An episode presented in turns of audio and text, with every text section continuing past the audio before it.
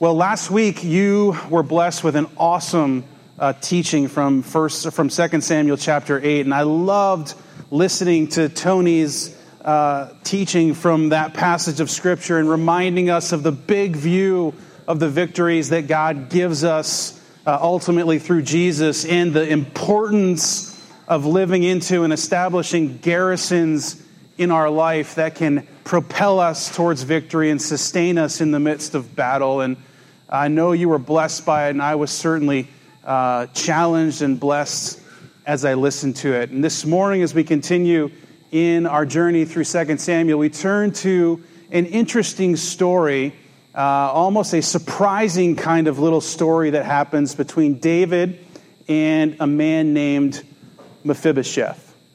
But before I start, I want to tell you a story that does not uh, put me in great light. So that's always a good way to start, right? When I when I went off to study at seminary, Rach and I had been married for like a year, a year and a half. We moved to Chicago to start this whole new experience, and I was so excited to start seminary. And I had all of my uh, all of my books, and I was walking up the middle of campus. And because I used to, let you in a secret, because I used to be a superstar basketball player. You're laughing already because you know it's not even possibly true. Uh, and you're right to laugh. I had, I had played basketball in youth group and landed on someone else's foot and completely like destroyed my ankle. And so every once in a while, and I pray God that it doesn't happen here today, my right ankle will simply just give out. And I'm left either completely off balance to fall in front of everyone or balancing on one leg. And so it's my first day on campus at seminary, and I'm walking around looking scholarly, and I'm walking up these outside uh, concrete steps at school. And as I'm halfway up the steps, you know what's about to happen, right? My right ankle gives out, and all of my books go flying in the air, and I hit the ground and roll down one flight of steps. And there are tons of people just looking at me thinking, no one touched that guy. what just happened, right?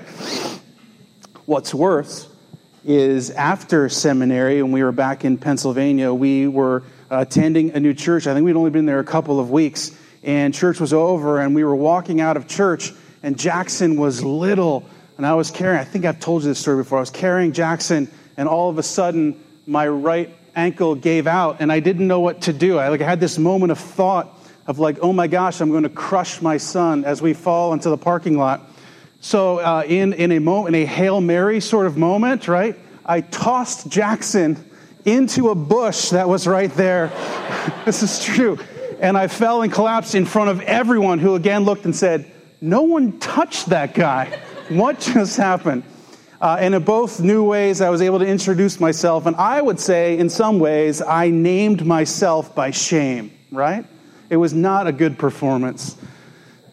And what I think we can sometimes realize is that all too often we have been named by shame. Not because we collapse in the middle of a new school setting, or not because we heroically toss our child into a bush to save his life and collapse in front of a, a whole bunch of new church family people, but because we have allowed our brokenness to define us we're named by shame. And in this story, we are going to find a man who has been named by shame. And what we're going to see is that the covenant loving kindness of God is able to rename him. And that, my friends, is the greatest hope that we can have together. So 2 Samuel chapter 9, if you have a copy of the scriptures, you can turn there. This is what the story writer says. 2 Samuel chapter 9 verse 1. David, who is now kind of sitting uh, in the moment of conquering all, the kingdom is spread all over uh, the, the Abrahamic covenant promise that God had made. David has a royal palace. David has this promise of longevity from God. And he's sitting there, and we're wondering what is he going to do next from this position of power. And it says, David asks, is there anyone still left from the house of Saul to whom I can show kindness for Jonathan's sake? You might remember Jonathan from earlier in the story in, in 1 Samuel. Jonathan is King Saul's son, who is also David's closest friend. Is there anyone from the house of Saul who I can show kindness for Jonathan's sake? Now there was a servant of Saul's household named Ziba.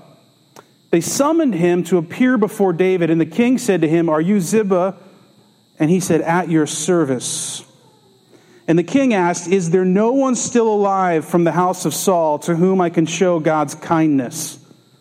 And Ziba answered to the king, There is still a son of Jonathan. He is lame in both feet.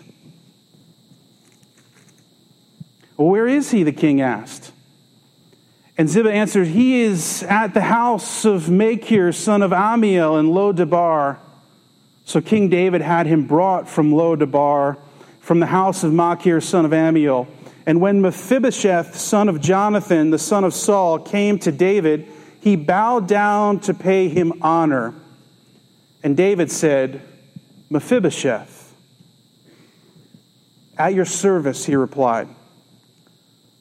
Don't be afraid, David said to him, for I will surely show you kindness for the sake of your father Jonathan.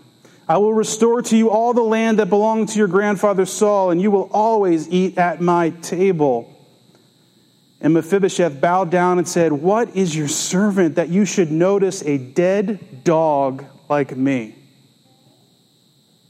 Then the king summoned Ziba and Saul's steward and said to him, I have given your master's grandson everything that belonged to Saul and his family.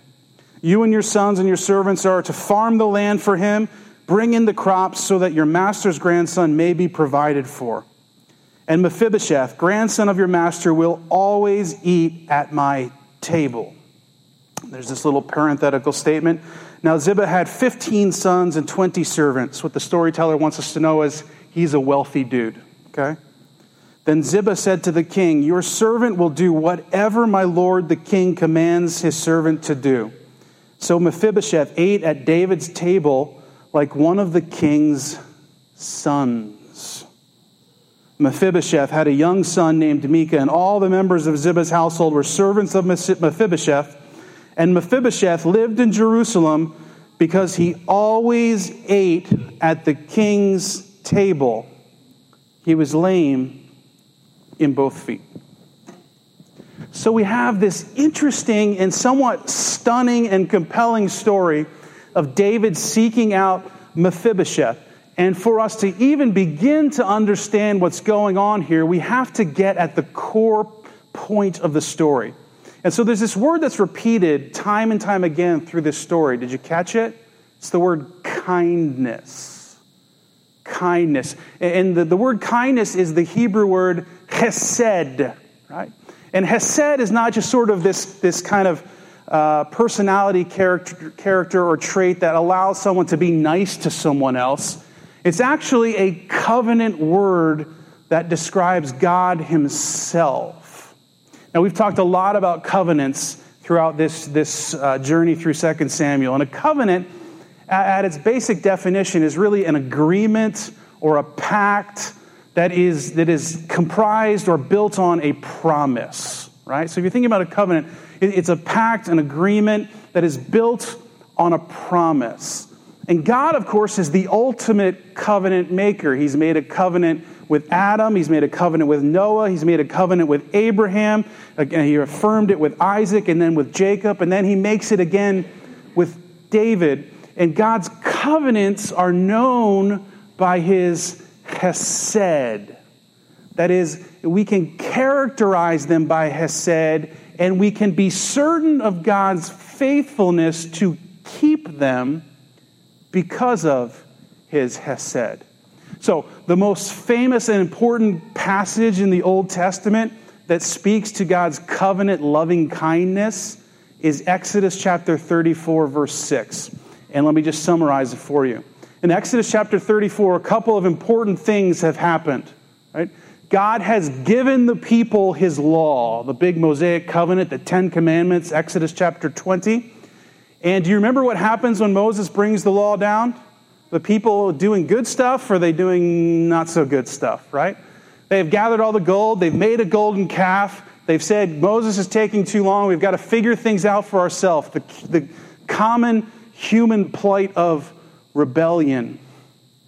And as God is burning in anger at the people's rebellion, and as Moses is pleading for them, we have this, this important statement about who God is in Exodus chapter 34, verse 6. It says, He is patient, He is slow to anger, He is abounding in love and mercy. It says He forgives sin and rebellion. This is what Hesed is.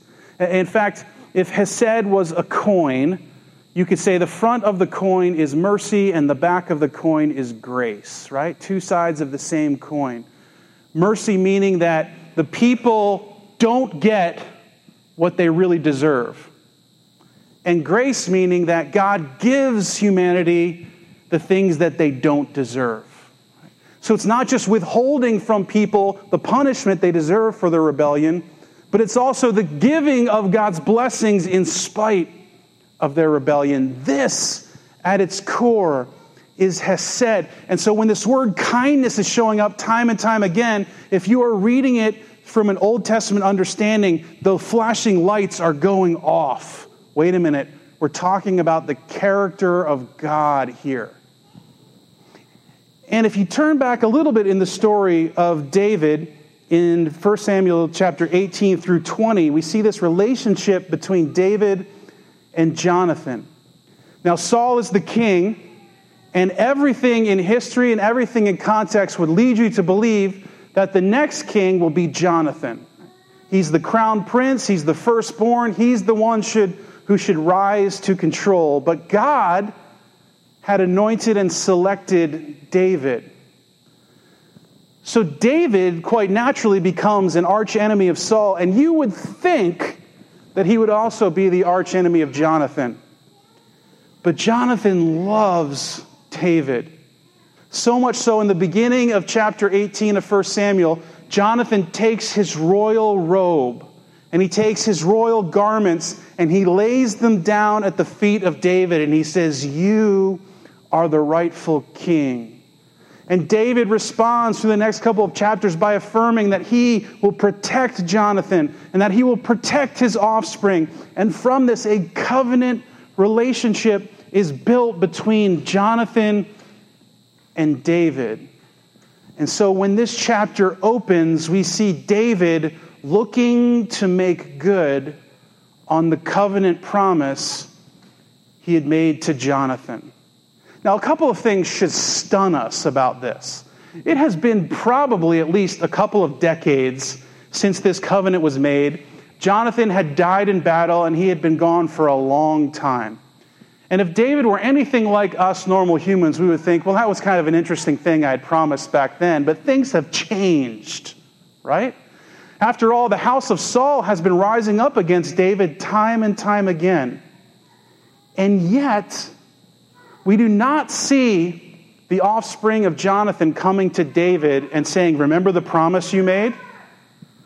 Instead, we see David being the initiator and going after the offspring of Jonathan to say, Remember the promise I made to your father. I mean, this is stunning. And so then he finally reaches this guy, Ziba, uh, who has been making all kinds of profit off of Mephibosheth, and he finds out that there is a son of Jonathan, and his name is Mephibosheth. And, and, and he comes before him, and, and there, there are three things really that happen in this story that, contextually speaking, and, just being honest about our, our broken humanity, would lead us to say that David should just do away with Mephibosheth right? And that's what would happen in that context and culture all the time. The first is that Mephibosheth is a constant reminder of the opposition of Saul towards David. Right? He's the offspring of Saul. And just like Ishbosheth and just like Abner and all the other people who've been popping up in this story, they're constantly making life difficult for David. And then, secondly, the appearance of Mephibosheth could be a compromise to the authority of David in some way. After all, he is the son of the true crown prince. Could his presence stir up some controversy in the midst of the nation? And so, for both of those reasons, that's why incoming kings in that day, the first thing they would do, it's hard for us to understand, is they would exterminate what was left of the old kingdom so that they would have free reign and rule and nothing to come against them. And yet, David is not willing to do it. And then, and this is difficult, but we have to understand it in the context of the day.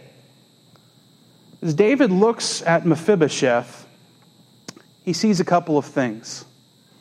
One is he has no influence, he has no means, no wealth, no identity left. And in his physical humanity, he's a crippled man.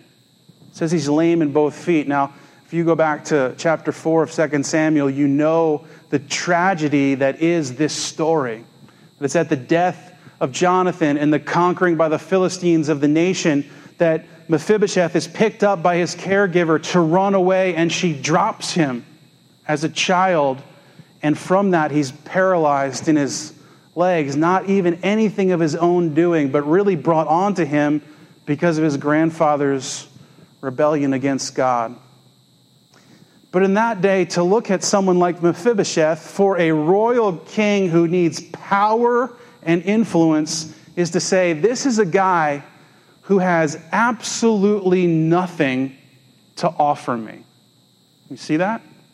Absolutely nothing to offer me. And yet, David moves forward. You know what's interesting about the story is that not only did, would David know this, but Mephibosheth knew this was true of himself. He knew he was the offspring of Saul. He knew he was the son of the crown prince, and he knew he had nothing to offer. And so, uh, two things really happen in Mephibosheth's expression before David. The first is that he's terrified, right? So much so that David has to say, Don't be afraid. Because he probably knows what's about to happen to him, right? It's about to be over for him.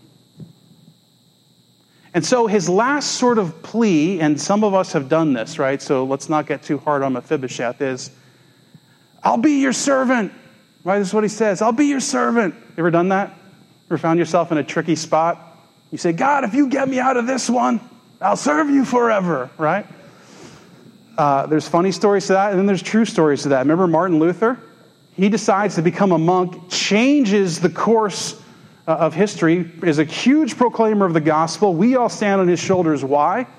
Because he got caught in a lightning storm in an open field, and he prayed to God, If you save me, this is his words, I'll become a monk, right?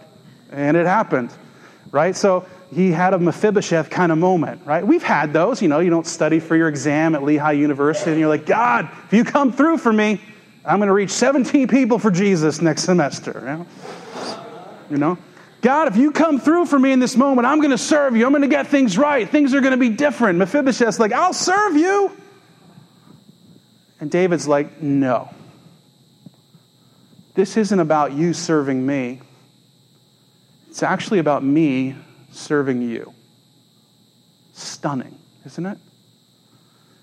And whereas David withholds what some would see in the culture as the rightful punishment to this man, and therefore is merciful, his hesed is not just defined by the front side of the coin, that is mercy.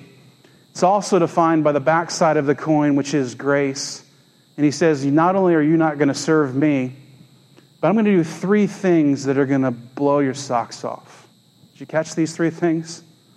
The first thing he does, and, and this is easy to miss, is he calls him by name.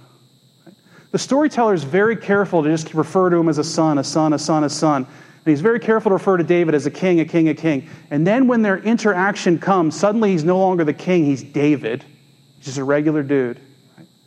And suddenly this son is now named, has a name and his name is Mephibosheth. Now imagine kind of living a lowly life out somewhere and kind of keeping to yourself and having an identity that was ripped away from you and being brought before the most powerful person in all of the land. And he starts it out by calling you by name. that the king knows your name, that he's acquainted with who you are. Now, on some level, that could be terrifying too, right? And so we get a point of why Mephibosheth, Mephibosheth is kind of shaking in his boots. We would be too, right? You'd sometimes like for the teacher not to know your name. And when they call you by name, you know it's because you're about to be punished, right? I had a teacher, um, a psychology teacher in high school. It was an elective class. It was my spring semester, my last. I just had to pass the class and be done. I had no interest in it. I, I sat in the back, and the teacher never, we never interacted with anything, with ever. I never heard him say my name. I never raised my hand in class. I just wanted to get through it. And this teacher, um, he had hearing aids, and he, he couldn't hear anything because he had, he had been like a target shooter and never used earplugs. And so students would just not be nice to this guy. They would say horrible things to him, and he never heard them, never acknowledged it. But he offered this one assignment that I thought was beneath me as a student, right, as a high school senior. And so I muttered under my breath. I'm pretty sure I didn't say it very loud. This is stupid. And the teacher uttered my name, right? Adam, you think this is stupid? And then I muttered something else, but I was careful not to say it. You didn't hear anything all year and you heard that, right?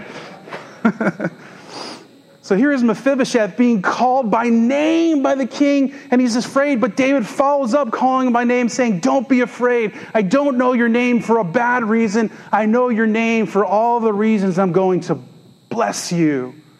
Now, listen to this. You say sometimes we're named by shame, and Mephibosheth's life kind of looks like shame. I mean, born as the son of the crown prince, I mean, everything is in front of you. And now he's crippled He's living in a place called Lodabar, which in Hebrew means a no named town, right? Someone else is caring for him. He can't even care for himself. He can't even harvest his own land. And oh, by the way, Ziba is so wealthy because he's stealing all the wealth, right? Most scholars believe from this guy.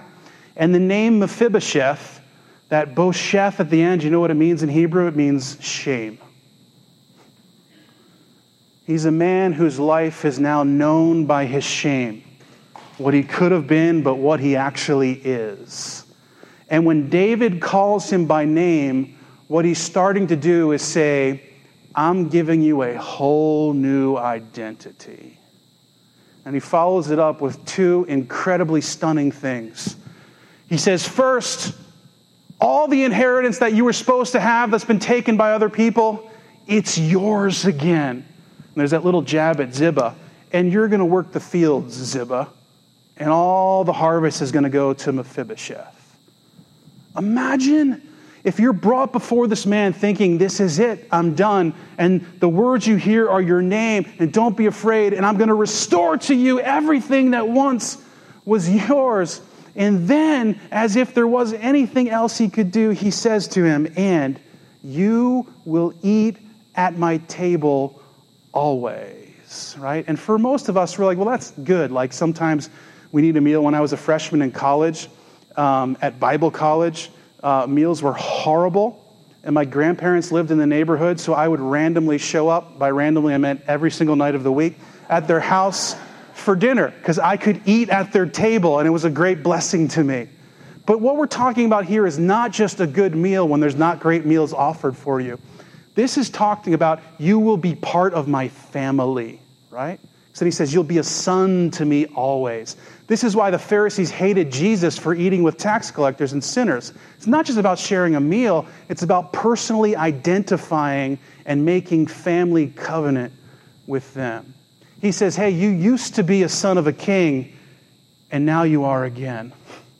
You see that? Not because you've done something to earn it, but because covenant hesed, has washed over you. David is saying, I'm not going to just do this one nice thing to satisfy this covenant. And he's also saying, I'm not just going to kind of tolerate this Mephibosheth guy.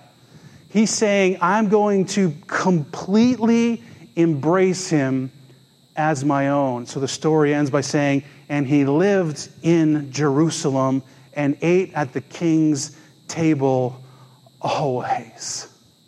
This is hesed, loving kindness, mercy, and grace wrapped up into one beautiful trait of God. But don't you find something interesting about how the story really ends? Because there's that one phrase that is the last part, and we're just like, why did he have to say that, right? The storyteller's like, and he was still lame in both legs, right? We're like, this has ended so good. Can we just skip that part? Like, why do you have to, like, turn back to that reality? Because the storyteller wants us to know that while what David has done for Mephibosheth is a wonderful and beautiful picture of the Hesed of our God, it is not the ultimate. Because at the end of the day, Mephibosheth is still lame. Hundreds of years later, a son of David, the ultimate fulfillment of the covenant God made with David, would show up on the scene and he would be called the anointed one, the Messiah, the chosen one. Of course, I'm speaking about Jesus. And there was this interesting moment when some of his followers began to doubt if he really was the ultimate fulfillment of God's hesed to the people. And do you know what he said to them in Matthew chapter 11? Here's how you know the blind see, the lame walk, the dead are raised and the poor have heard good news. So, what's different? It's not just that this new Messiah, in the same way David was an anointed Messiah, is kind of offering temporary acts of Hesed. It's that he has actually come to take on the reality of Mephibosheth himself. Whereas David poured out blessing on Mephibosheth, Jesus became Mephibosheth. And on the cross, he quotes Psalm 22. Remember, he says famously, My God, my God, why have you forsaken me? Eloi, Eloi, Lama Sabachthani. My God, why have you forsaken me? Scholars believe it's at that moment that the weight and the burden of all the rebellion and sin and evil of the world is put on him. It's the lameness of his legs. And he says in Psalm 22, I am not human. I'm like a worm. It sounds like Mephibosheth saying, Why would you do anything to me? I'm a dead dog. And it's in that moment of complete and utterly taking on the depravity and the brokenness of humanity that Hesed can be unleashed in its fullness to the world. That when Jesus comes back once and finally, all that is wrong will be made right. We will experience, as Tony pointed out last week, a final victory over all things, even as we struggle in them now. God in Jesus, catch this, has moved towards you. He did not wait for you to come towards him. He remembers the covenant he's made with humanity, and he's coming after us saying, Is there anyone out there that I can unleash Hesed on. And then when we come before him, calls us by name. And there's this moment when we're like, is this good or bad? right? Because we've been named by shame. Most people don't know it, but we know who we are, right? We've been named by shame, and he calls us by name. But it's not a call of name by judgment because we're told by Jesus that he knows the names of those he loves.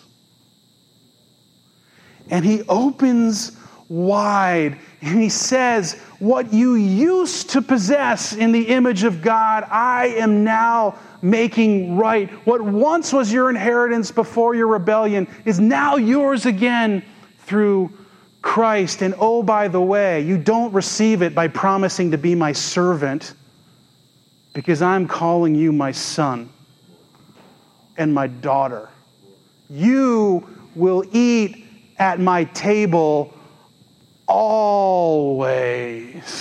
This is the gospel. And before you can really understand it, you have to be willing to admit something. That in this story, we are not David.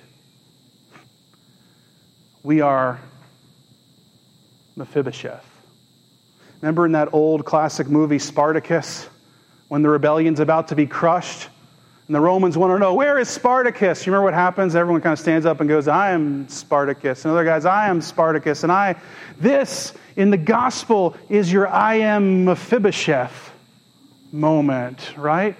When you have the courage to admit that the exterior that you have built for yourself is not the true painting of who you are, that you are broken, that you are wounded, that evil that is yours and that the world has borne on you has crippled you, and the Father, the Creator, the God of the universe calls you by name when you have nothing to offer Him, when you have been part of a rebellious kingship, and He calls you by name and He says, But don't be afraid. Because Hesed wins the day and what you once had, you have again, and you will eat at my table forever. Friends, if you've never heard this news before, let me introduce you to Jesus, who did not consider equality with God something to be held on to tightly. He did not need a throne to unleash the full picture and character of God. Instead, Philippians remind us, he willingly took on the form of humanity and Philippians says, not just humanity, but that of a servant. Because God is not waiting for us to promise service to Him, He has come to serve us and welcome you into the family. And as you sit at the table of God and feast on the blessings that flow from His Hesed, you know what happens? It can't help but change you.